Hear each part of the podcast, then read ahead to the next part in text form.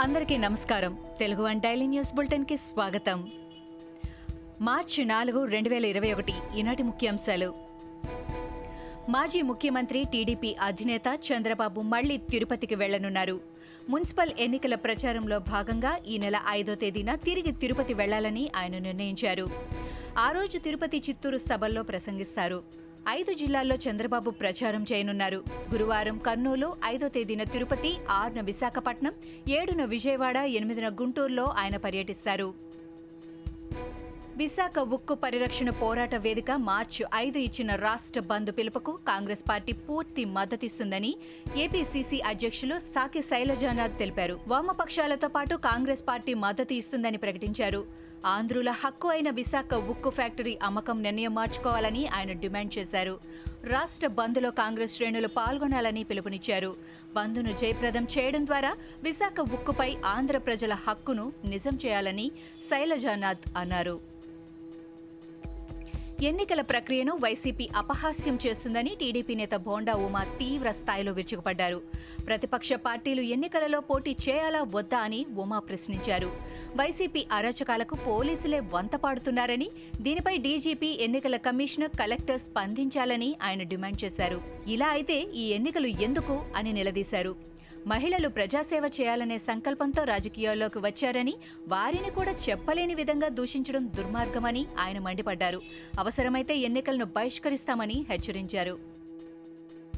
జగిత్యాల జిల్లాలోని కోరుట్ల మండలం అమలాపూర్లో కరోనా కలకలం రేపుతోంది. పాఠశాలకు చెందిన ఓ విద్యార్థికి కరోనా పాజిటివ్గా నిర్ధారణ అయింది. వెంటనే అప్రమత్తమైన అధికారులు పాఠశాల సిబ్బంది విద్యార్థులకు కోవిడ్ పరీక్షలు నిర్వహించారు. దీంతో ఇద్దరు ఉపాధ్యాయులకు కరోనా పాజిటివ్ అని తేలింది. దీంతో యాజమాన్యం పాఠశాలను మూసివేసింది. దేశంలో నాలుగు రాష్ట్రాలతో పాటు కేంద్రపాలిత ప్రాంతమైన పుదుచ్చేరిలో అసెంబ్లీ ఎన్నికలు జరగనున్నాయి. ఎన్నికలు జరగనున్న రాష్ట్రాల్లో ఇప్పుడున్న ప్రభుత్వాలే కొనసాగుతాయని ఒపీనియన్ పోల్స్ అభిప్రాయపడుతున్నాయి. తాజాగా వచ్చిన ఏబీసీ సి ఓటర్ సంస్థ సర్వేలోనూ ఇదే తేలింది. పశ్చిమ బెంగాల్లో మరోమారు మమతా బెనర్జీ పాలనా పగ్గాలు చేపట్టనున్నారని అంచనా వేసింది. కేరళలో ఇప్పుడున్న వామపక్ష ప్రభుత్వమే తిరిగి అధికారంలోకి వస్తుందని అసోం తిరిగి బీజేపీ హస్తగతమవుతుందని బీపీసీ ఓటర్ సంస్థ అంచనా వేసింది. కంగ్రా జిల్లా జోన్ గ్యూటో బౌద్ధ ఆశ్రమంలో నూట యాభై మంది సాధువులకు కరోనా సోకింది. ఫిబ్రవరి పద్దెనిమిదో తేదీన టిబెటన్ కొత్త సంవత్సరం సందర్భంగా బౌద్ధ ఆశ్రమంలో వేడుకలు జరిగాయి. బౌద్ధ ఆశ్రమంలో గత వారం ఇరవై మందికి కరోనా సోకడంతో అప్రమత్తమైన వైద్యాధికారులు మూడు వందల ముప్పై మంది సాధువులకు కరోనా పరీక్షలు చేశారు. దీంతో వారిలో నూట యాభై నాలుగు మందికి కరోనా పాజిటివ్ అని తేలింది. ఎనిమిది రోజుల్లోనే నూట యాభై నాలుగు మందికి కరోనా సోకడంతో గ్యూటో ఆశ్రమాన్ని కంటైన్మెంట్ జోన్గా ప్రకటించారు. వైసీపీలో టీడీపీ ఎమ్మెల్యే గంటా శ్రీనివాస్ చేరికపై రాజ్యసభ సభ్యుడు విజయసాయిరెడ్డి కీలక వ్యాఖ్యలు చేశారు. టీడీపీ నేత కాశీ విశ్వనాథ్ చేరిక మాట్లాడిన ఆయన గంటా శ్రీనివాసరావు గతంలో కొన్ని ప్రతిపాదనలు పంపించారని అన్నారు. వాటిని పార్టీ ఆమోదిస్తే వైసీపీలో చేర్చుకుంటామని అన్నారు. ఆయన వైసీపీ సర్కార్ జగన్ చేస్తున్న అభివృద్ధి చూసి ఆకర్షితుడయ్యారని పేర్కొన్నారు. టీడీపీ నుంచి మరిన్ని వలసలు ఉంటాయని విజయసాయిరెడ్డి అన్నారు. విజయవాడ హెచ్డిఎఫ్సి బ్యాంక్ వ్యవసాయ రుణాల పేరుతో కేటుగాళ్ళు భారీ మోసానికి పాల్పడ్డారు. లోన్ ఇప్పిస్తామని లక్షలు దండుకున్నారు. మాయమాటలు చెప్తూ మూడు నెలలుగా మోసం చేస్తూ ఆస్తి పత్రాలు తీసుకొని తిరిగివ్వకుండా మరింత డబ్బివ్వాలంటూ వేధిస్తున్నట్లు బాధితులు ఆందోళన చెందుతున్నారు. బాధితుల ఫిర్యాదు మేరకు కృష్ణలంక పోలీస్ స్టేషన్లో కేసు నమోదైంది. నిందితులు పరారీలో ఉన్నారు. పోలీసులు కేసును దర్యాప్తు చేస్తున్నారు. బీజేపీ రాష్ట్ర అధ్యక్షుడు బండి సంజయ్పై రాష్ట్ర మంత్రి TRS party working president KTR తీవ్ర స్థాయిలో మండిపడ్డారు. దేశవ్యాప్తంగా ఐటీఐఆర్ మూలక పెట్టింది బీజేపీ ప్రభుత్వమేనన్నారు. కేంద్ర మంత్రి రవిశంకర్ ప్రసాద్ విస్పష్టమైన ప్రకటన చేశారని గుర్తు చేశారు. సొంత పార్టీకి చెందిన మంత్రి చేసిన ప్రకటన గురించి సమాచారం లేకపోవడం బండి సంజయ్ అజ్ఞానానికి నిదర్శనమని అన్నారు.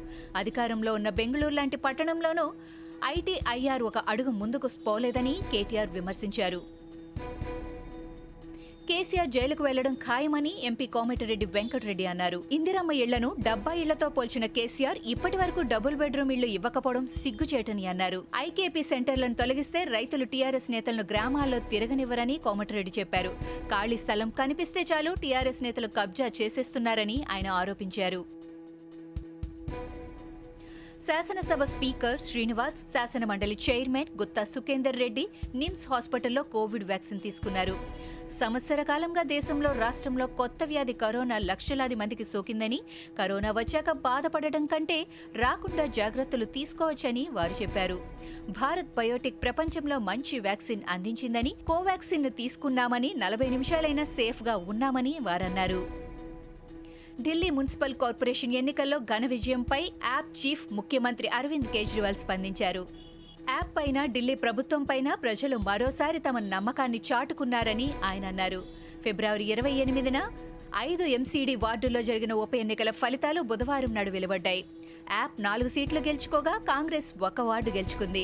యాప్ పనితీరుపై ప్రజలు సంతోషంగా ఉన్నారనడానికి వారిచ్చిన తీర్పే నిదర్శనమని కేజ్రీవాల్ అన్నారు. బెంగాల్ ఎన్నికలను బీజేపీ అత్యంత ప్రతిష్టాత్మకంగా తీసుకుంది. కేంద్ర హోంమంత్రి అమిత్ షాయే స్వయంగా రంగంలోకి దిగి కార్యక్షేత్రాన్ని ఆకలింపు చేసుకున్నారు. బెంగాలీ ఓటర్లను ఆకర్షించడానికి మోడీ ప్రభుత్వం సిద్ధమైంది. ఓటర్లను కార్మికులను ఆకర్షించడానికి కేంద్రం మరో ముందడుగు వేసింది. జనపనార కనీస మద్దతు ధరను పెంచాలని మోడీ ప్రభుత్వం నిర్ణయించుకుంది. ఆర్థిక వ్యవహారాల కేంద్ర కేబినెట్ కమిటీ ఈ మేరకు నిర్ణయం తీసుకున్నారు. ఇవి ఈనాటి ముఖ్యాంశాలు. మరికొన్ని ముఖ్యాంశాలతో మళ్ళీ రేపు కలుద్దాం.